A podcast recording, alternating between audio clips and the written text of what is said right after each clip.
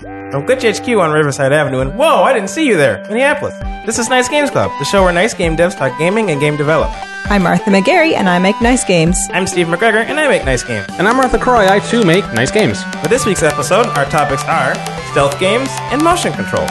And so, if everyone is ready, Let's start.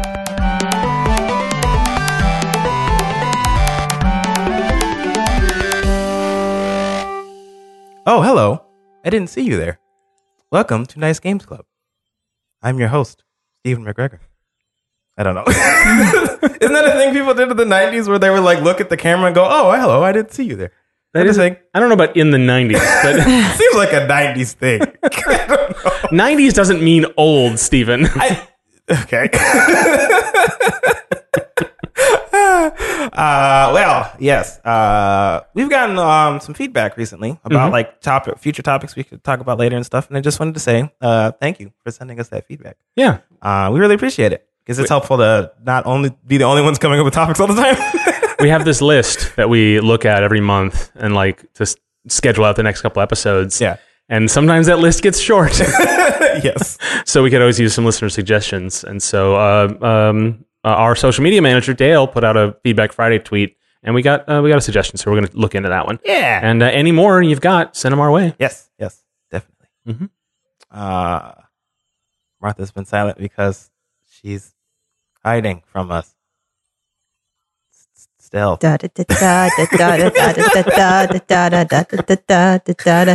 Uh, so yeah, I'm going to talk about stealth games. Um, because I like watching people play stealth games. I don't like playing them, but I like watching them. Okay, cool, cool. So you said this earlier, but I'm a little confused because isn't the I might be wrong, but isn't the normal thing people hate watching stealth games because they're boring and they like to play them because they are they know they get that sense of tension? Well, Isn't but, that- I mean, if you like the sense of tension, I guess. but you can you get like that from watching. Oh, Like, yeah. Man, one of my favorite things to do is watch Hitman uh, playthroughs. Oh yeah. especially when they're trying to like um there's like challenges in that game where you'd have to do the same mission but like only use these items or like wear this costume at some point or whatever um and uh i think it's so much fun to watch those because you're like how, how are they going to do it oh my gosh will they go around that corner and run into the guy that's walking right there Mhm. Will they run and people get suspicious yeah So. You know what that kind of reminds me of is, um, and man, there should be some esports set up for this. Like, uh, you ever watch those like, um, uh, like uh, obstacle course game shows yeah where you, the audience, know more than the contestant knows? Oh yeah. And then you're like, you, it's like, oh man, that American Gladiator is waiting for him, like that kind of thing. yeah. I would love to see that in video game form, where we we we the audience like see everything, right? Yeah. the hapless player is about to stumble into. that's Yeah. that would be so cool like like it could be the word of the day is sandwiches. and if somebody says it, you have to Sure, Okay, I don't know. banana bread yes, banana bread. That is the word of the day. Uh, I feel like everybody is effectively watching stealth games because you kind of just do the planning and then you just sit there and wait until the plan happens. A lot of the time, maybe that's how I play stealth games. hmm Maybe that's why I don't like them. I don't like most stealth games very much. Uh, so I don't know. What, what what is it that appeals to you? You just like seeing that you said there was tension. Someone said there was tension. Yeah, it's like it's like you're on the edge of your seat watching and being like, can they make it? I also like like lots of these games have like kooky mechanics that you can try to do things. So it's not just like sneak up on this person. Yeah. It's like so like um in payday you can do a lot of planning um and you can just walk places if you're not acting suspicious before you start the heist Mhm. of the bank or whatever you're doing. Um in case the joint. yes, you can case the joint. You've And- done this before. um which I think is I don't know it's cool. Um and that I think there's so much drama in the moment when everyone decides, okay, we're putting the mask on, it's go time. yeah. Yeah. Yeah. um, and you can see if their plan actually pa- plan pans out the way they want it to. hmm Um, and in Hitman, you can like put on different costumes, and that can get you into different areas. Um, and that means you can do the missions in very different ways. Um, so like you can dress up as a waiter and then you can go into the back like rooms and go through the kitchen and you get to see all these places that video games usually don't show you of like I don't know, you get to see behind the scenes and a lot of like service worker stuff, which Yeah. is very interesting. Not a lot many games do that. Um and not many games have a mechanic that goes with your uh, outfit. Yeah. yeah. Uh, usually you just get to change outfits or the outfits affect your stats, but they don't really affect how other people treat you in the game, Mhm. um, which is like, I think that's super cool. Um, there's this talk, GDC talk on the vault, which I will link, find a link for, um, all about fashion in games. And they mentioned Hitman being one of the few ones that your fashion actually affects, Yeah. is a mechanic in the game. Well, there's this move in games generally for cosmetics to be purely like a treat for the player and to not like not be uh, mechanically impactful, and it can feel you know dissonant, but it, people like it. Mhm. So it's it's interesting that there's still a genre that, or at least a series that holds true to the idea that no, it actually matters if you have like a chicken costume. on. Yeah. yeah. Yes, it does. um, I like watching Dishonored, any of them, because every person you play uh, in those games has a different set of powers that they can do that make movement around the map uh, interesting and different. Like uh, you have blink powers where you can uh, teleport to another place. And I was thinking, man, that would be so cool to do a VR game like like Dishonored VR would actually work really well because you literally yeah. you literally already have the the blink Yeah. mechanic. I mean, isn't that basically budget cuts? Yes. Oh man. Yes, that's another one I forgot to put on the list. But That is a stealth game, is a stealth game. Yeah. Oh, and it's Budget very Cuts 2 is stressful to play. Is Budget Cuts 2 is coming? It was announced. Yeah. Oh, snap. That's cool. if you want to know more about budget cuts, you should listen to our interview with Freya. Mhm. Um, yeah. Um, and then uh, there's a lot of a lot of mechanics in games where you stealth games where you have to pretend like that you're just a normal person in the game. Mhm. Um, like I mentioned in Payday, but also um, like Spy Party is all about that, where you have to pretend like one player is the spy and the other one is an assassin that's trying to kill the spy, but they don't know which one of these NPCs is actually you. So you have to act like you're you, when you're walking around. You have to act like an NPC as much as possible and not like stutter step. You have to be like sure of what you're doing. Yeah.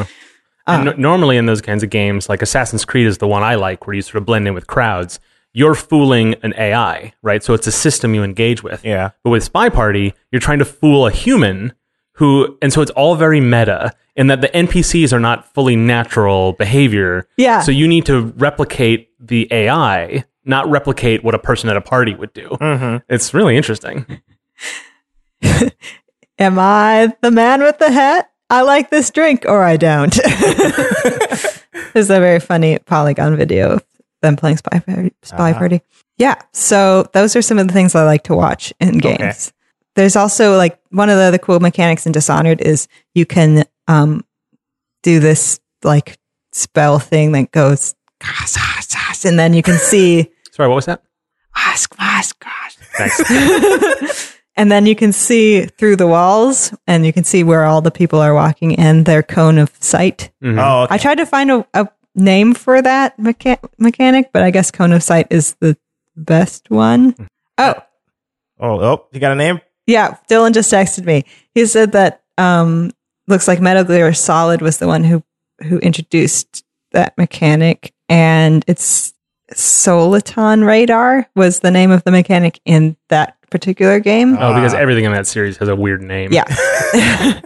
but yeah, that's another game that has lots of stealth, although it's all problematic, but that's okay. I mean, So is the most stealthy stealth games. isn't problematic. I don't know. I've never played any of the games. so I, I can't say that. Well, that, I mean, that game does have. I mean, to its credit, as little as we'll give it, um, is um, It looks incredibly fun. well, st- stealth is a big part of that. In that you don't have to kill anybody. Yeah. Um, it has a generally anti-war message, and so it uses its stealth mechanics to weave into its narrative. It does it clumsily and terribly in many cases, but Uh-huh. um, but that is one of the things that that's why the stealth systems in those series has to be so robust, is because the game depends on that.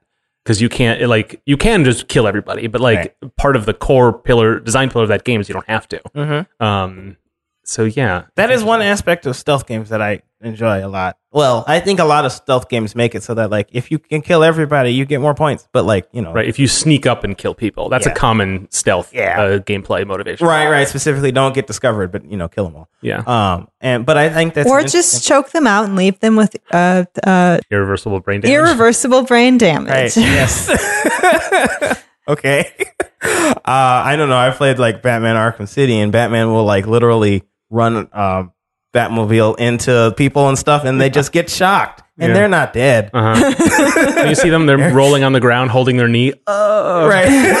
They'll be fine. It's like in Spider Man, like you you web them to a burning car. That's Uh-huh. fine. They're fine. it's all good. You can you can like drop kick them off a building and Uh-huh. they leave camera, and you're like, oh, I guess Spider Man's a murderer now. But off screen, a web uh, snaps them to the side of the building, Yeah. just so that technically, so all the rights holders are satisfied that Spider Man doesn't kill anybody. right. yeah, and you know, swinging a manhole cover into someone's face definitely Yeah, won't kill them. oh my goodness! I kept watching that. I was watching my brother play that game, and I was like, "You're dead. You're dead.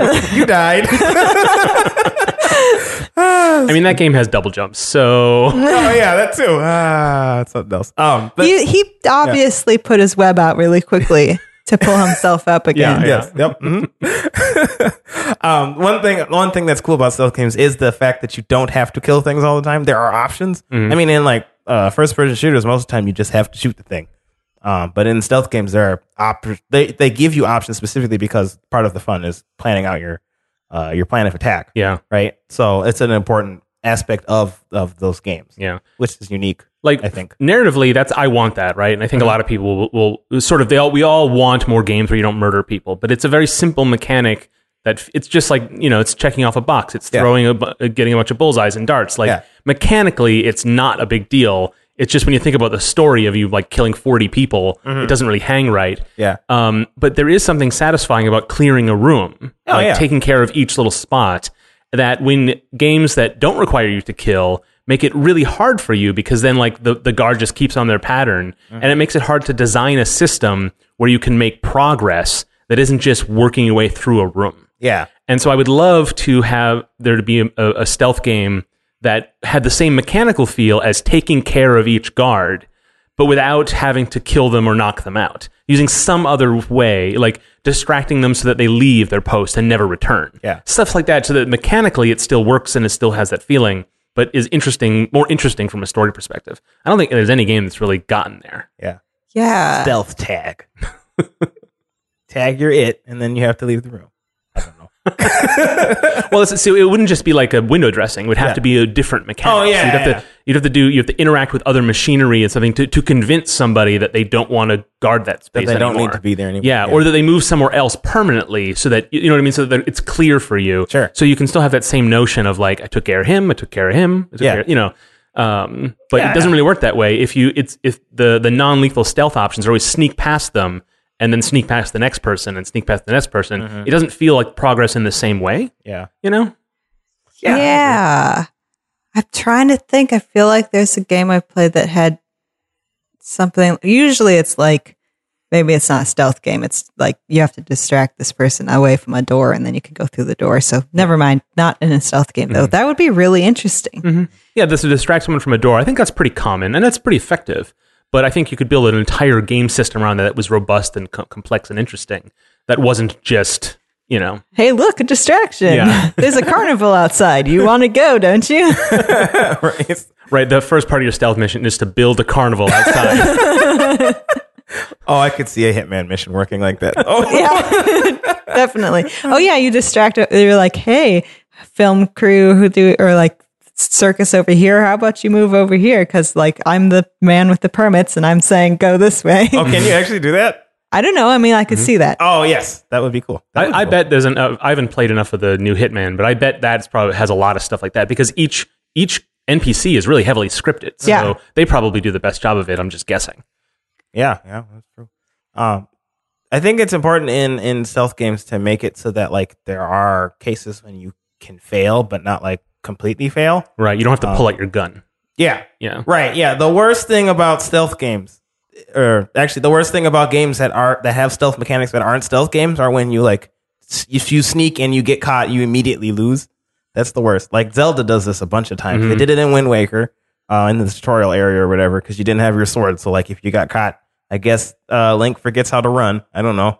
And then and then they did it in uh, Breath of the Wild too. Yes. That- that, oh, uh, that was so annoying. It was really annoying. The- also in the the MJ missions in Spider-Man were Yeah. like that, where Oh, yeah. you um she sneaks through various uh, uh, uh areas from uh, and she doesn't have the the the abilities the weaponry to take down these these uh, enemies Right. so if she gets caught there's narratively no other option Yeah. than to start over Yeah. and so but it is frustrating because you want there to be some way to think on your feet or adapt to situations but it's Right. always just these failure points instead and I agree with you. Like there was some way to do that that wasn't just what normally happens is when you get caught, then you pull out your AK Yeah. and then and, and then take care of it that way. yeah. you, you end up going loud instead of s- quiet. Right. Assassin's Creed used to have a lot of this where when you got caught, there was a, a whole other game mode began where you then had to uh, uh, get your way back into hiding. And that those systems are still in place, but they're not nowhere near as robust or interesting as they used to be.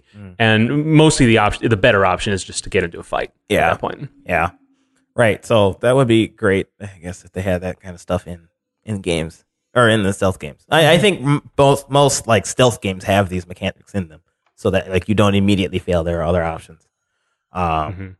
but yeah, uh, I know. It's just it would just be nice to have more of that because it is frustrating when you mess up. And I think that's part of the problem I have with stealth games is like uh, I'll like come up with a plan and like try to execute it and then fail and then I have to start all over a lot of the time. Like because it's hard to most of the time with the the way that the stealth games work is like you're not nearly as powerful as the other the people running because like they have guns or something you only have a knife or whatever. Mhm. um and so if you plan your stuff around and you do everything perfectly you're able to kill them because you like have access to the air vents. I don't know.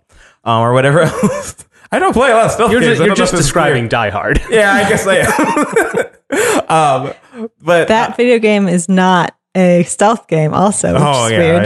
I, I'm not that surprised. The- yeah, Die Die Hard itself lends itself much better to being a stealth game until like the very end of it, right? Yeah, it's weird. um, but like I oftentimes feel like I'll try to execute this thing and then I just I just uh uh mess up because like I get impatient waiting for this guard to get over here or I can't figure out how to get past this guard. So I try a thing, but I don't fully understand how the mechanics of the game work, and so I get caught. Stuff like that. Um, I don't know. I, I had a hard time. I have a hard time with a lot of stealth games because of that. It feels like I have to be patient, and I don't have enough patience. I don't know. Mhm. Um, there is one stealth game I did really like was Mark of the Ninja. I really like that game a lot because uh, That's a 2D stealth game. yes, yes, it was very clear what was happening and why you got caught because it had the cone of uh, vision or whatever. Mm-hmm. Um, and like you can tell, um, I, I had a, I, had, I guess I had a good understanding of how like the mechanics worked in that game, especially because like I really like the idea that like you, you as a ninja can cause your opponents to like start shooting at stuff because they're scared of it and they don't understand what's happening. So like you could like pop up on them and then they'd be like ah, and then they just start shooting and then they kill a guard and behind you or something like Yeah. that. And that was just that was super satisfying. uh, um, so I don't know. I, I, I guess uh, I don't know how useful that is. that is like my opinion Mhm. on stealth games. Well, it sounds like you want the thing about the game, that game that, like you say, it it, sh- it showed the areas where the guards will detect you. Yeah. much more explicitly. It's a much more, uh, it's it's more abstracted and less a metaphor. Yeah. right. And so the less you understand about all the rules, the the more frustrating it is when you don't rise to them. Yeah. right. Like was uh uh this is not a stealth game, but Mirror's Edge Mm. famously like marked everything as a game mechanic. Right. Yeah. And, and the narrative function was that you, the character, just saw the world that way. Mm-hmm. And so it'd be interesting to see more stealth games like that. That isn't just you know uh, see through walls mode like every game has, right? But you could see all of the different systems at play that represent the the the working state of the play of the character's mind. You know. Mm-hmm. And then how you how do you visually, visually represent that stuff? It's really interesting. It Yeah. just.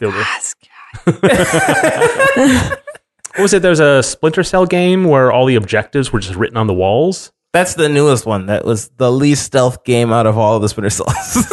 Okay. but yes, you're yeah, it did have the stuff on the walls, and that was really cool about Yeah, it Yeah, it. was meant to be more sort of um, uh, immersive in that sense that a lot of the the the the gamey stuff was meant to sort of be in the world Yeah. in an interesting way. Yeah. Um, yeah, maybe it wasn't that successful. I Oh. I, I mean, I, I didn't play it, but my, my dad is a huge fan of uh, Splinter Cell, and also my brother. Um, Mm-hmm. and so they were, I think they were disappointed with this one because it was a lot more action packed. Yeah. the other, the previous ones were. Mm. Um, so they, they didn't get into it as much, and they haven't made one since then. So And that was a while ago now. yeah, yeah. Every year, my brother's like, Splinter Cell, it's coming back. E three, it's coming, and it never comes. Actually, it did this time because he was in Splinter Cell's in that weird uh turn-based strategy game or something on phones. So Splinter Cell's back, Charles. We got it. We we did it. The hero named Splinter Cell. That- Yes. If I was going to make a stealth game, I would make my Grandma Crime game, yeah. which Ah. Is not what you think. It's not that game that was at E3 where they stole my idea. Obviously, they were listening to this podcast and were like, oh, yeah, the Grandma Crime thing sounds great. Except mine wouldn't be a rampage of of one grandma. It would be a gang of grandmas, and the grandmas would be like either doing heists like in Payday or um uh or doing just you know grandma crimes like Mm. paying with a check at the cash register Yes. or driving very slowly in the left lane with your blinker on. Mm-hmm. and when you would successfully create a create a line of angry people at the at the grocery store, I would go, "Grandma crime, you were crimed." And then you sprint out of the, the grocery store going, "Ha, gotcha." Yeah, yep. No, no, no. She just walks at a normal grandma pace. Oh yeah. Whereas like really brassy music plays in the background. Dun, dun, dun, dun, dun, dun, dun. Yeah, that's You've much better. been crimed. Oh, that's good. I like that. That's fun stuff. Uh, would you guys? What would you guys make for stealthy games? Well, I don't have any good ideas compared to that. grandma crime stuff to catch the beat. Uh, oh man, I I don't know. I uh, I feel like I haven't really been in the space to like make a good stealth game or make one that I would be really interested in. Maybe you could add stealth to your horror game because there would be two things you hate at once. Yay, perfect. Well, I think what, the way we've had the, these good discussions before when we try to come up with what we would do, especially for topics we don't like, is how would you address the problems you have in, with stealth games? Yeah, uh, good question. Um, it's hard because I, I I I haven't fully figured out what I don't like about stealth games. I Ah. think it's just like the patience thing. Yeah. So I feel like if there was something I could do more often, um, to like more easily interact with the NPCs that you're dealing with, um, or better interact with them, then I would enjoy it more. so you want less sneaking into a building and more s- having your intentions be sneaky, Yes. right? Yeah, yeah, that's totally what I would want. Yes. Um, yeah, like maybe maybe you get like stuck. Uh, maybe you're already in the middle of a heist or whatever, and you have this whole plan and stuff, and the, but the game starts where like the the heist is like sort of failed, and so you have to figure out how to get out, but you have to improvise more Right. more so than like planning out your attack. or what there's like a couple of different uh, movies that have this premise where like there's a bunch of hostages um, but like the plan goes bad so quickly that Uh-huh. no one knows who the cri- criminals actually are Oh yeah, and then like you know uh, some detective comes in and has to figure out who's who yeah, if you're on the other side of that you know you got to play innocent yeah, right oh yeah. and then you have to stealthily find trigger mechanisms that will allow you to escape but like as the game progresses escape options close or whatever. Ah, yeah, I like that. That's cool. Mhm. Dang, we should work on that. That Make it, Mark. sound fun Make it for me. hold on i'll be right back okay. what what game would you make, Mark? So I would love for the stealth to be where you. Um, I like physically sneaking around. I think that's a good mechanic. Sure, I, I yeah. Mm-hmm. wouldn't. I wouldn't variate, uh, deviate too far from that. But I think the goal of the sneaking around would be eavesdropping, information collection. That's Oh, what. That's what I want to do. So that later in the game, you decisions you have to make or tasks you have to complete are aided by the reconnaissance you did. Oh yeah. I think that's what I want. So I would love it basically it'd be sort of it'd be a proper espionage game mm-hmm. where you know you have to sneak through an embassy to get you know either a photo of an artifact or a copy of a letter or overhear the ambassador. And you can fail all these things, right? Either you're caught and then you have uh, ways to sort of weasel your way out, or you fail in getting your objective and then you just move on. Yeah. In which case, you know the task ahead of you will be more difficult. That's the kind of stealth game I want to make. okay. oh, that would be super cool. Yeah, that would be like a whole drawn out affair too. That would be neat. I like Mhm. that a lot. Yeah, and it, and and you, it ties all of those mechanics into not just the narrative, but your the motivation that your character has. Yeah. Um, a lot of times, when even when the stories are good in these stealth games, you kind of you, when you're playing as the character in the moment, you mostly just feel like a player. You don't always feel like the character. Yeah. You know. Right. Yeah. I mean, there's part of it is like you have a meta knowledge that your character would not have a lot of times. Like, Mm-hmm. like for example, in a third person game, you can look behind, across the corner when your character is clearly not looking across the corner. Right. Right. Um. So like that maybe feels like more. Div- and I guess maybe stealth games lend themselves more to feeling more divorced from it because of all that meta knowledge you have. mm-hmm. Um. But yeah. I, um. You being motivated similarly to how the character would feel, it would make you feel more connected to the character in a way that would help it. I think, Mhm. especially narratively. Yeah. That's cool. So Martha, you wowed us with Grandma Crime, but like, uh, I mean, other than the sort of uh, big picture of it, what are the mechanics that interest you that you'd like to put into this game or another? Um, I like the idea of of uh like working together.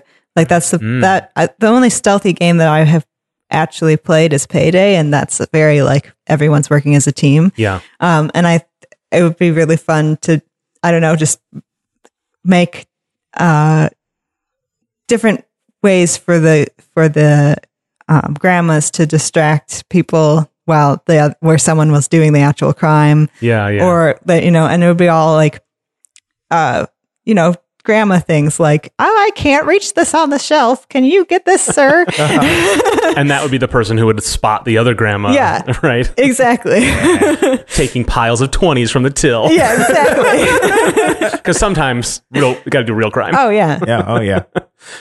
exactly I'm totally imagining like one of the grandmas uh, distracting the cashiers, um, and so that there's only one cashier left, and so then the the uh, uh, the grandma's just you know taking slowly grabbing their stuff, taking out pennies from their purse or whatever, and then there's just a giant line behind them. you have to have 50 people in line, and if you get 50 people in line, they go grandma crime. exactly yeah. Yeah, you get like uh, bronze, silver, or gold stars based on how many people you hold up. yeah right? How many people take out enough things from their cart to go into the express lane just so they can go home? oh going to express lane with more than the amount of Ah, items there you go. that's another crime Oh, yep, yep, yep. All of this takes place in the supermarket. it would be interesting to confine it to a supermarket, right? Yeah. and have all the grandmas are all like you said. The teamwork is really interesting to me, but have them all. The players work together, but the characters are not working together, right? It's just Oh, it's yeah. just an instant. This is just what happens when there's a lot of grandmas around. they all sort of help each other incidentally. Oh, that's great. yeah uh, it's almost, uh, or you could do it like, um, you know, like spy movies are always like, all right, here's the plan, and then uh, split screens and cuts as you see what the plan is. You're going here, you're going here. You know what I mean? Like that's yeah i want it to be like pretty uh like cartoonish where it's like yeah like stylized where Mhm. you know there's there's the lead grandma and Yeah. and all that. That's the where you come in, right? yeah Like, exactly exactly like that you know what would be really cool is a game like that, which is actually presented in that way. Mm-hmm. So it's a montage, and it's like, all right, you, this starts out with, with unrolling a blueprint on a on a hotel room, uh, dining room table, right? Yeah. And then there'd be the at first the nur- scene, in the nursing homes common area table. right? And then the first scene is the is the one the, the first character doing the the first step. First, you get around here and enter the code, and then the the player just has to do that. Then they do that, and then it cuts to the other you playing a different character. So it'd be a single player Ah, game, yeah. But you'd be pulling off every person's thing, Yeah, right? yeah. That's cool. And then any failures you have along the way, because the montage always happens before the scenes happen, and then the montage is always different from what the movie actually shows you later. Yeah. It's like a weird convention where you're like, is this a flash forward or is this just um them imagining what's happening? But it would be, it would be, you, any failures you do would then later would be how it actually went. Yeah. And then you have to deal with all the fallout from that. Oh yeah. yes. Oh man, these are so many great games. What the heck? Okay, stealth game jam. That's what we're doing. yeah. That's our next. That's our next thing. sneaky jam sneaky jam. It'll come at you, and you won't know when it's coming. Yeah. because it's sneaky. because it'll be so fast It's- be like it's a lot of motion Way to take control of that one, Martha. Mm-hmm. Ah, Uh, ah, yes yeah. Ooh, high high five teamwork makes All the dream work So my topic, uh, as ably transitioned to by uh, these pair of, pair of clowns, uh, is uh, motion controls. Um, so I want to talk a little bit about um, just some of the overall concept of motion controls. I think everyone's pretty familiar with this, so Yeah. we don't have to get into a lot of the actual details. But I want to talk a little bit about the um, like some of the older tech that was used for this and the the the value of like novelty versus utility Yeah. uh, in in popularity of these things. Um, and then also just about like design considerations about abstraction and stuff like that is really interesting to me.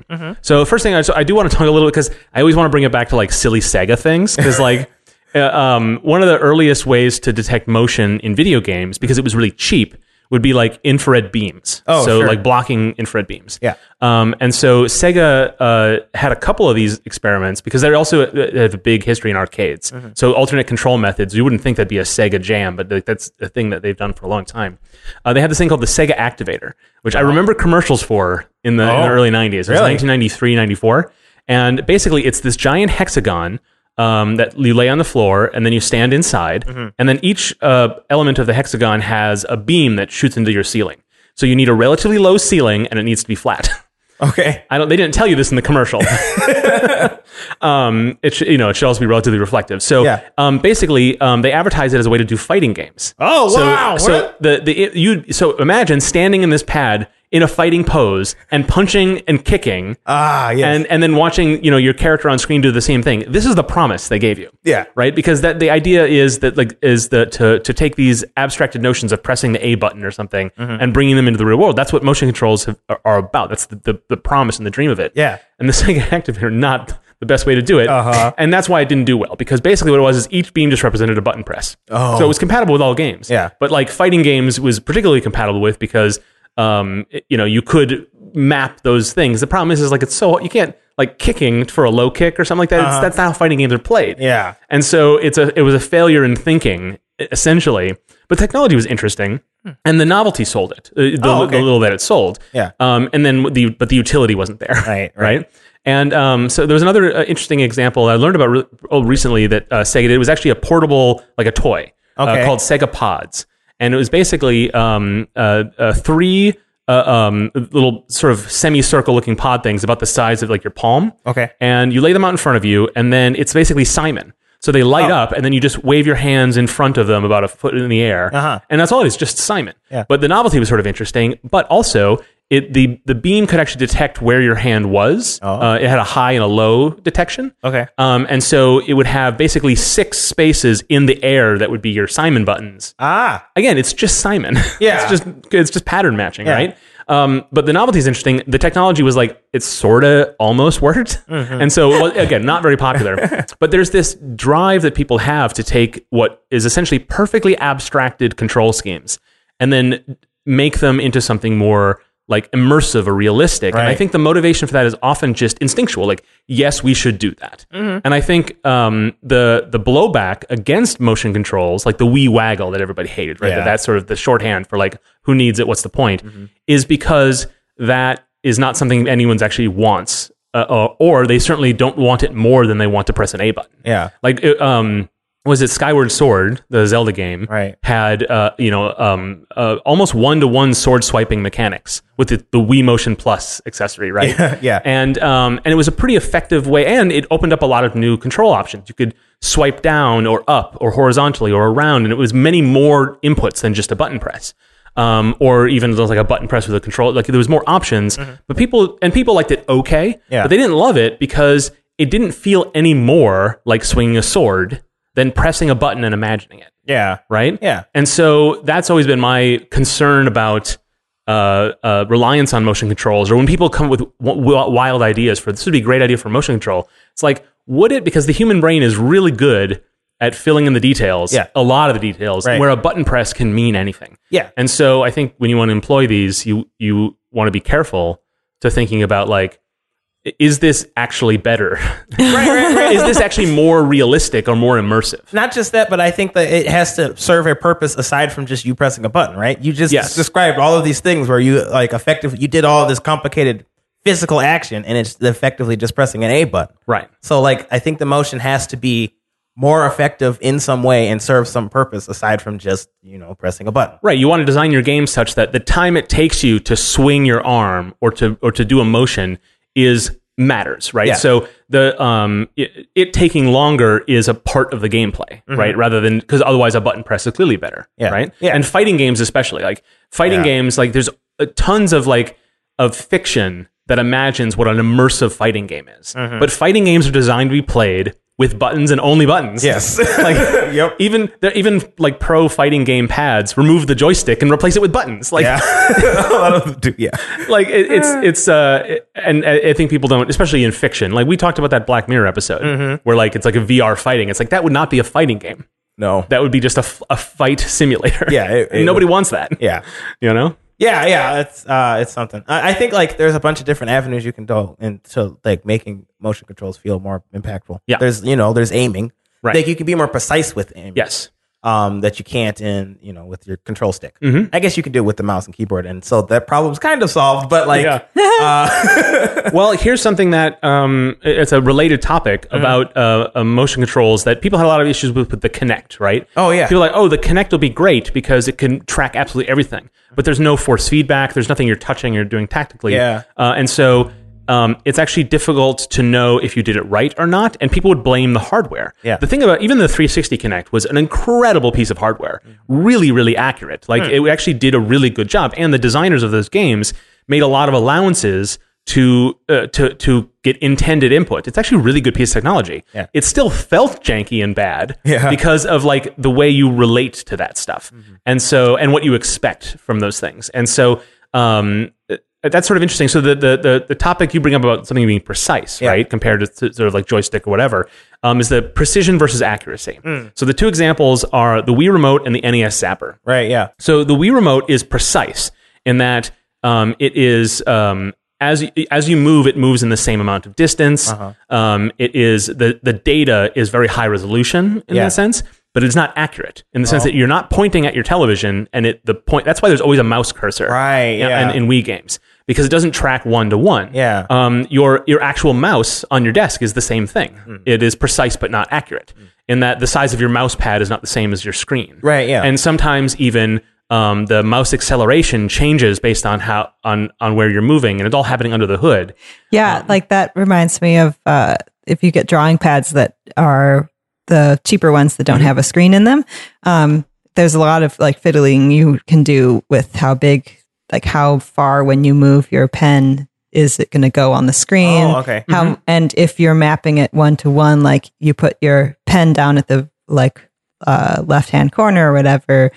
Is that the left hand corner of the screen, or is that just moving your pen more left mode, like more Yes. yeah, left on the screen, if that makes sense. Yeah, yeah, and um, that, and I mean, it's a bit of a side topic, but uh, it's it, a mouse or a pointing device is a motion control device. Yeah, and so. um, you know, early mice and computers was hard for people to understand um, because it's, it seems so strange now because of how ingrained it is into culture. Mm-hmm. But it was actually very difficult to make that leap between the motion of your hand and the moving of a cursor on the screen. Yeah. And so you had these things called Fitts, like Fitts law. So the reason the Macintosh has its um, menu bars at the very top of the screen is because that's the edge of the screen. So no matter how far you move the mouse, you'll always be touching it. Mm. So it's essentially the target. Uh, the the the target for those um, is essentially infinite pixels tall.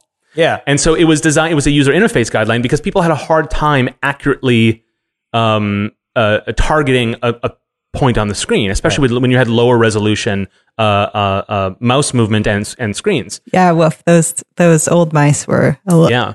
The- especially Mac mice were a little difficult. But the other element to it is that now that we have these in our lives now, Yeah. um, the, uh, Fitts law no longer really applies. Um, and so the fact that the the uh, menu bar is at the uh, anchored to the top of a screen is there's really no reason for it anymore because Yeah. culture society doesn't need it to. They don't need that affordance, Mm-hmm. and this is true for motion controls as well. A decade of the Wii and um, and like the Sixaxis on the P- PlayStation and, and and VR controllers now. Like there are f- things you have to accommodate in design that you aren't always going to have to accommodate for. Mm-hmm. And I think VR is a particularly interesting example where people come and like, oh, we need to hit like teleportation and motion, right? People talk about getting their VR legs so they can Yeah. use a twin stick controller. Yeah. And there's some designers who say like, you know what, some people will get there, but not everyone will get there. And some people are like, oh, eventually people will get there quicker than they get there now. even if they start from zero. And I don't know what the answer to that is, but there's a lot of other elements in VR, like abstracting a controller that you hold in your hand to, um, you know, like, a throwing motion, for example. Like, do you you let go when you would, would let go when you're actually throwing something, or do you let go a little earlier or a little later? And like, what is the human expectation when something remains in your hand? Like, you do behave a little differently. Yeah. So designers have to account for that when they have like throwing mechanics. Yeah. Are they always going to have to account for that? Right. Um, it might actually change over time. And some of the reasons why when we play older games, we, we they're a little harder to control. They seem non-intuitive. It's because they weren't designed for literally for us. Yeah. Right. and so I think that's definitely going to happen with VR, where like a lot of the affordances that people are discovering and and and, shouting of the rooftops, like you got to do this in VR for audiences. Like I think those will change over time as. And even if VR doesn't become something everyone in the world uses, Sure, yeah. like um, you know, like twin stick controls and you know, uh, and uh, uh, uh, mouse cursors and all these things, Mm-hmm. like they just become part of the of the of uh, of the mechanics of the world we live in in a way that becomes easier to understand, even if you were not introduced to them until today, right?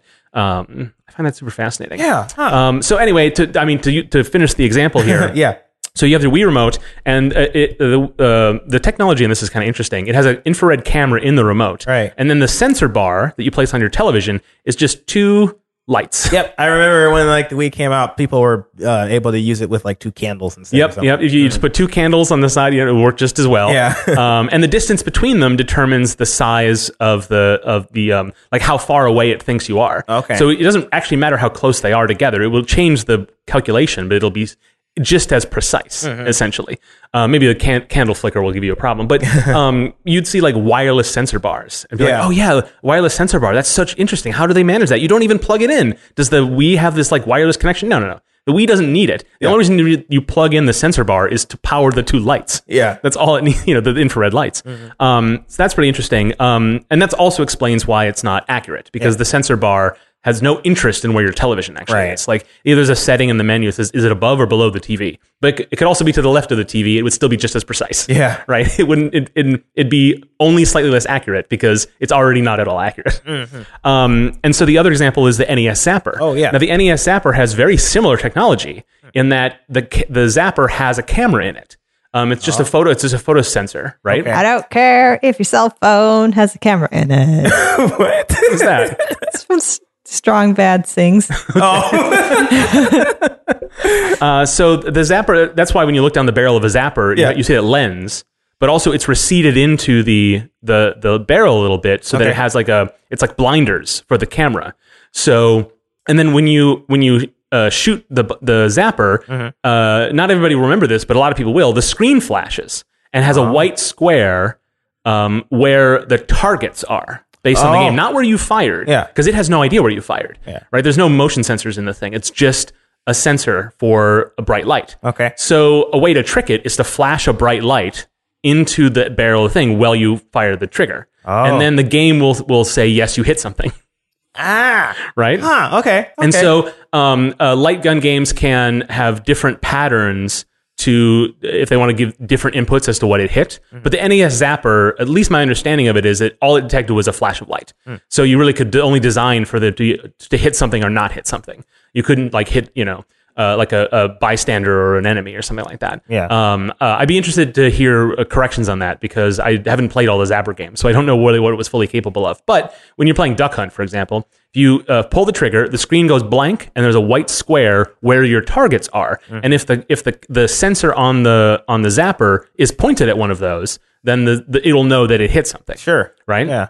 And so in that case, it is accurate and that it's literally what you're pointing at, Uh-huh. but it's not precise because the technology is not, uh, uh, uh, doesn't have enough precision to know, uh, Where you know, exactly you hit. to get like the exact pixel or anything, right? Um, it also doesn't uh, know if you're far close or far away from the TV. It has no idea how big the television is. Mm-hmm. But if you're pointed directly at it accurately, it, it, it gets it, but it's it's not precise in, in its technology. Yeah. So those are the differences uh, for, for those kinds of things. But they use very similar technology.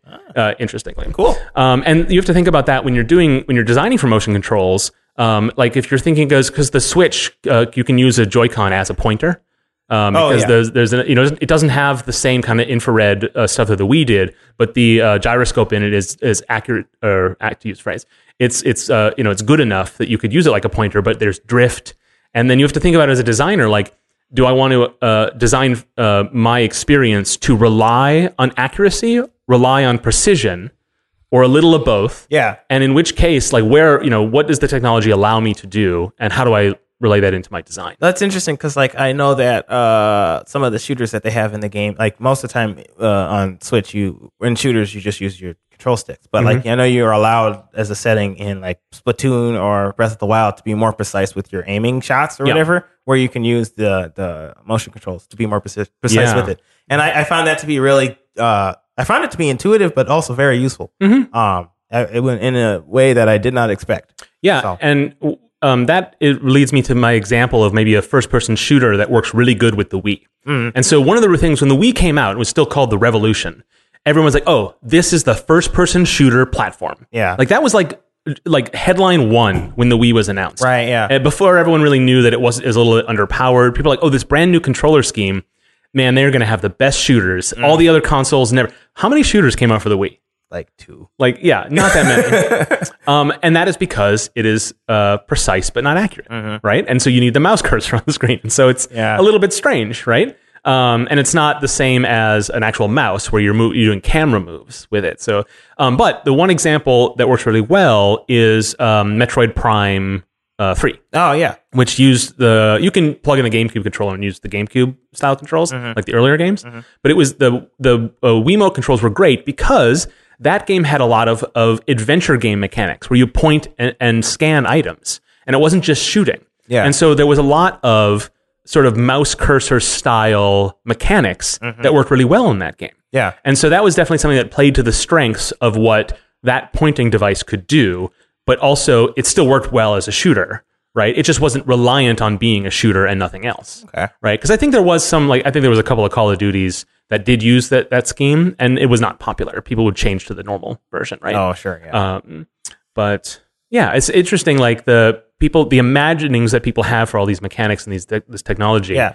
it tends to wildly outstrip the capabilities of, of what it can actually do. yeah. I, and not just because it isn't as good as you think, but mm. because it's a little different than what you yeah. think. I remember when like the Wii was first it was first announced as the Revolution and stuff. And they mm-hmm. showed the motion controls and stuff. I was really disappointed. Yeah. Uh, I guess because I mean I wasn't expecting that, and I was like, why are they putting all this technology? I was like, I was young, so I didn't. I, I I am much more refined now in my tastes, and so I I mean I, I was I think I was outraged because like I felt entitled, and I was like, Nintendo, why are you why are you making this for me? Why are you making it for other people? Uh, but um um I I read I I can't remember what the article is, and I, I wish I could find it, but it's like really old, so I'll never find it. Um, but like this article talked about all the different possibilities that could happen with this motion control stuff, and it really got me excited about the motion controls. I don't think that it ended up like actually coming to fruition. Yeah. Um, but like I, I was just like really um excited about it once I read about all those things that could happen. Mhm. It just didn't happen. Um, so I I don't know. Uh, I. I, I feel like there's a lot of potential with motion controls, and I mean it's still around, right? Because we have VR. Um, The Kinect still exists, I- right? It's still The Kinect, is- thing, it's an of. enterprise device now. Yeah. So that there's a, a new. This is actually pretty interesting. We'll probably put this in the show notes. Okay. But um, the Kinect is a. It's no longer being sold for the Xbox. E- Oh. even if you wanted to use it on your PC for uh, for development tasks, it's hard to get a hold of. Yeah. But Microsoft engineered a new device under the same name, a lot of the same technology. Okay. Um, it's a, it looks like it's small. It's like a webcam. It's really tiny. Oh. But it's designed for um, enterprise use and for installations um, specifically, whereas people were using the commercial Kinect for those reasons for a while. So it's pretty interesting, and it uses like more of the Hololens technology, uh, which is the Hololens. The tracking, the inside-out tracking on there is based on the Kinect, and Oh. so it's a refined version of that. And so it's I think it's pretty expensive, but it's it has particularly purposes, and I think that's finally that technology finding its place in the world Yeah. which is really cool, right? Mm-hmm. Um, but also, inside out tracking is now on most VR headsets, and that Oh. and that a lot of that, if not is directly using the technology from the Kinect, it's very much based on the same ideas um, that the Kinect had, and a lot of that is about uh, hardware versus software tracking, Oh, right? okay. So if you like, there's the um, uh, like the HTC Vive. Uh, uses lighthouse tracking and it sweeps lasers across the room. Yeah. And then the lasers hit all the points on the devices.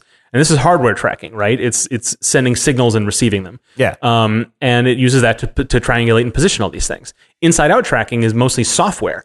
It takes images of the world and then had software decide what it is. And w- where's the corner of the carpet and where's the edge of the wall? And how far you know there's some there's stereoscopic imaging so there's still some hardware involved. But a lot of it is really software based. And i think when you think of VR in terms of like the dream of VR, like that we had back in the 90s, Yeah. way back in the 90s, So far back. it was like 100 years ago.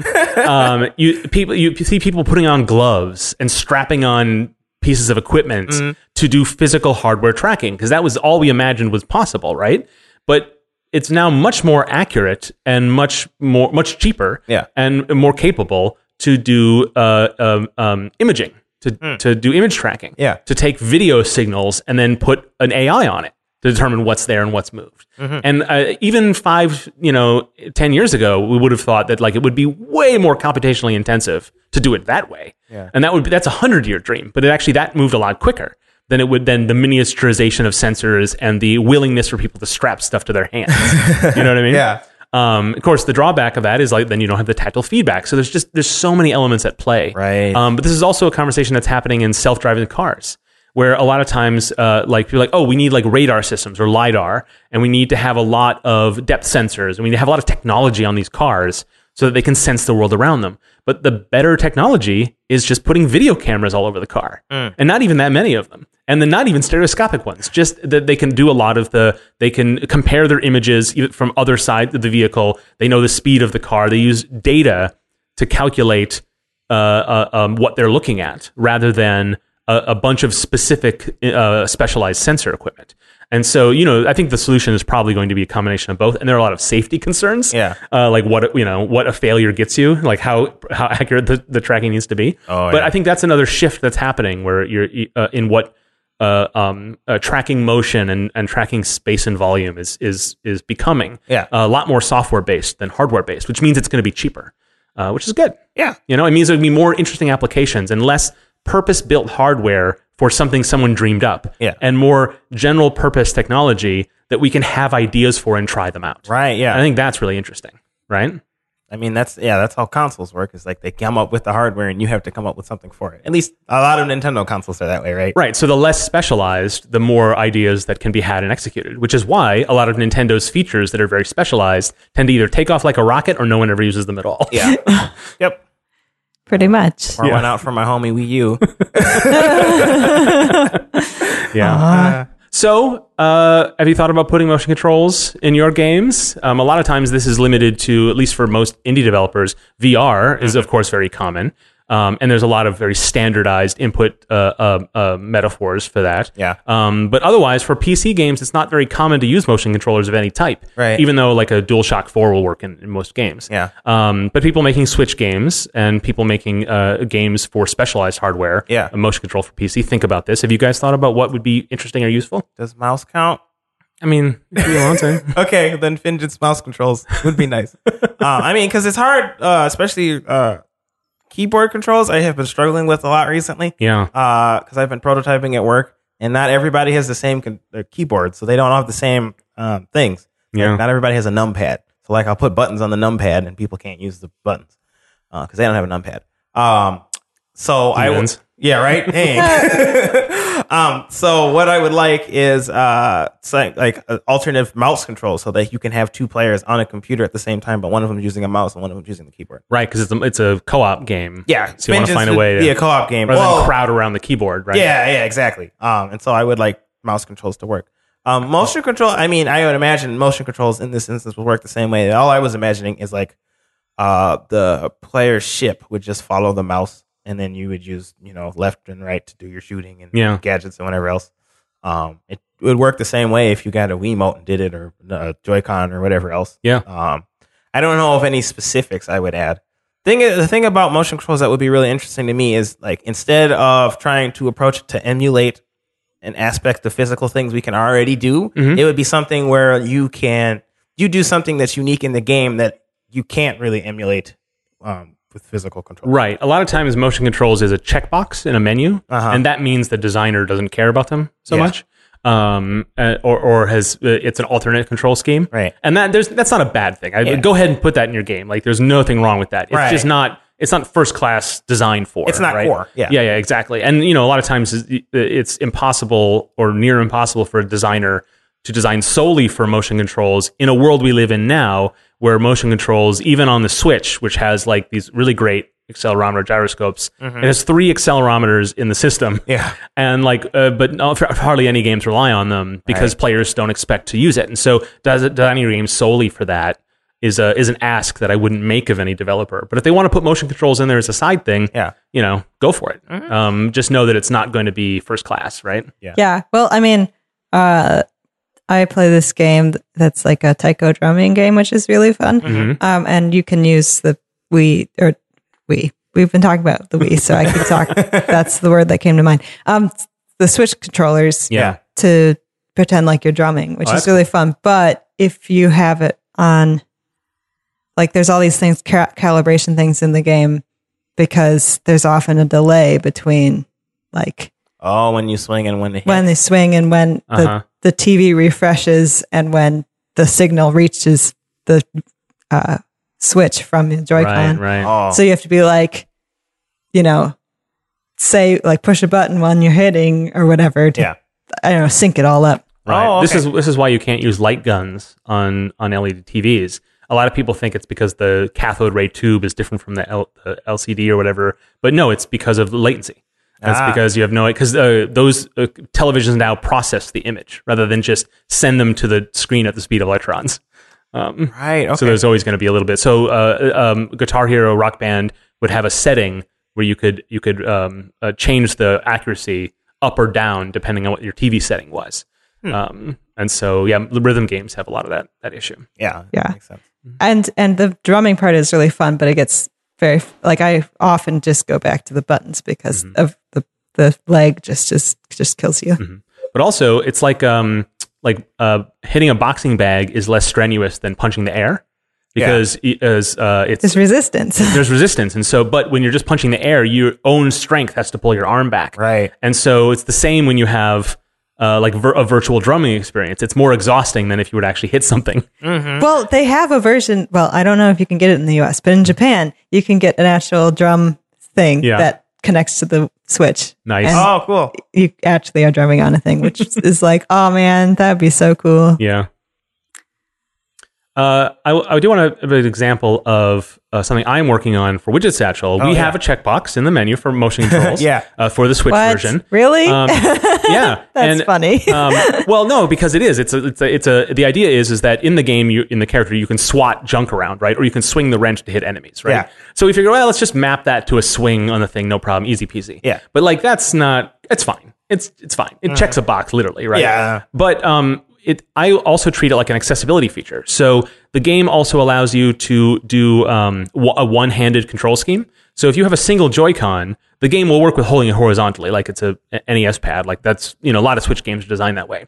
We also have a mode where you can hold it vertically in a single hand, and then you use the joystick to move. You use a trigger to jump, and there's two triggers, but you ca- ca- don't always hit them at the same time. It's weird to have two of your fingers up there.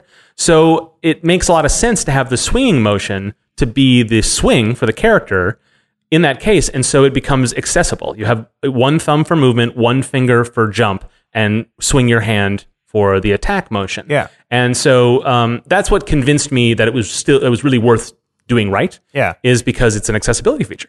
And so I think you should think about that sometimes when you're thinking about games where you don't have a ton of buttons, but you have one or two more that might be easily uh, mapped for someone who has accessibility issues playing video games. Yeah. And a lot of times people have like, oh, I, I can do like a, um, you know, um, if I need three buttons and and and two is only is is uh, I want to allow it to on a two button controller. Well, then you can hit them both at the same time. You have chorded actions. You can you can change your design, but also consider motion controls as as alternate input. Uh, in the, in those cases, you can have very uh, um, you know, and you can have you can adjust the sensitivity. Um, but I think that's not talked about enough. But I think Yeah. that's it's it's good for that reason. Yeah, totally. Mm-hmm. Martha, what motion control game would you make? Did you, did you say? I, maybe I missed it. well, I've always been thinking about making a uh, like a Irish music game. Mhm. Ah, and like a it would be like a rhythm game too but it would be so cool if you were a- actually able to use a real thing like a real instrument with it. Oh yeah, yeah. But, but how would you track that? Would you track it with listening for the right pitches of sound or the, where your fingers are? Like it could be a motion control thing where it's just literally looking down the tube to see where your, Yeah. you know, fingers are going on the You know, penny you can whistle put or in whatever. some infrared beams, Eggs, yeah, and you can do it that way. yeah. That'd be cool at an alt control GDC thing. exactly. Mhm. You know, there's an interesting story about that. So, Rock Band, you know, a guitar they have the big giant buttons, right? Right. And it's like that seems the, the way to do it. Mhm. But and um, Rock Band Three had the Pro guitar, which was a Rock Band controller with a hundred buttons Oh. all along. The, it was it was hilarious. Oh, looking. wow. It looked like a toy guitar that was really complicated because that's really what it was. And then it had these nylon strings you actually plucked, Hmm. but they didn't do anything. They were just four three inch, three inch strings or six three inch strings on the on the uh, you know where you'd expect to find them. So you play it like a real guitar, but you press down on buttons rather than hold down strings on frets, and you and you hit these nylon soundless chord uh, uh, strings instead of strumming actual strings. And that seemed to be like, well, that's the way to do it because then you get digital input from all the things, and that's how it goes. Um, but then there's a game called Rocksmith, which was like, no, just plug your guitar in, and we'll just listen for the note. And the thing was, is that that seemed like an impossible ask a, a couple years prior. That Yeah. would- the technology, the but just like with uh, imaging versus hardware mapping, like it turned out that that was actually a much a perfectly accurate way to to read data off of a guitar is to just plug it into an plug the analog guitar, any guitar, into their little box, and then it would just read the data, and it worked just fine. Oh yeah, because the data's going through it anyway. If you have an electric guitar, Yeah, it's just reading off the thing, and it's not distorted yet. So yeah. I mean, they do have electric flutes and uh, um, and saxophones and stuff, so you could do it with a bunch of different things. Mhm. Actually, I imagine there is probably tech in place for that if Rocksmith is popular enough, and I think it is. So yeah, there may be libraries available to get. And that's the thing is like, Yeah. like, what happens if you play multiple chords? I'm playing an A chord up the neck or an A chord down the neck. If I'm playing a in- guitar instruction and the A chord is giving the same tones. Uh, dep- but my hands in different places because on, on a guitar you can do that. You can play the same notes in different places. yeah, um, or the same chords anyway. Um, uh, how does it know the difference? It just, it just, there's enough variation for the software to make the determination, whereas previously it was unthinkable. And so Rock Band made this big complicated thing Yeah. that was like a cool achievement, but ultimately like over engineered, um, in a sense. yeah. So there's an audience out there for that game, Martha. So like all all elements of like alternate control schemes, motion control, like you know, has this sort of consideration of like from the from the intended action to the how does it capture that information, what does it do with that information, how much uh, how complicated is it for the user, what inputs does it replace or supplant or invent in a game design. Um, it's super interesting, and as we move further, you know. This generation of of of uh, consoles and PC games has sort of been like, eh, we're just gonna go back to buttons and sticks. That's fine with us. Yeah. And uh, I think it's um, it's a little bit of a shame. There's just more wacky, crazy ideas out there. Yeah, But also as a developer, I'm perfectly happy to design for one thing. very true, very true. I don't know. Keep your options open. Keep your mind open. yeah. Be creative. Uh, in Yeah. a in a jam environment, get Yeah. some VR controllers and make a non VR game. Yes, You know, yes. uh, give that a try. I'm uh, all just on board for that. You, know, you know how I feel about VR. That's our show. If you haven't already, subscribe to Nice Games Club in your favorite podcast app and be sure to give it a good review if you liked it or are nice like us. We really do need to know you're out there, so leave a review and tell all your friends too. We also want to hear directly from you, so follow us on Twitter and all the other things at Nice Game Club. Dale has already like posted something about what she did. She's doing good work. uh, yeah, um, you can also contact us at uh, contact at nicegames.club. Lastly, you can find out more about the show and your nice host, as well as get all the links and show notes from this and other episodes at nicegames.club. So until we start again, remember to Play nice. and make nice.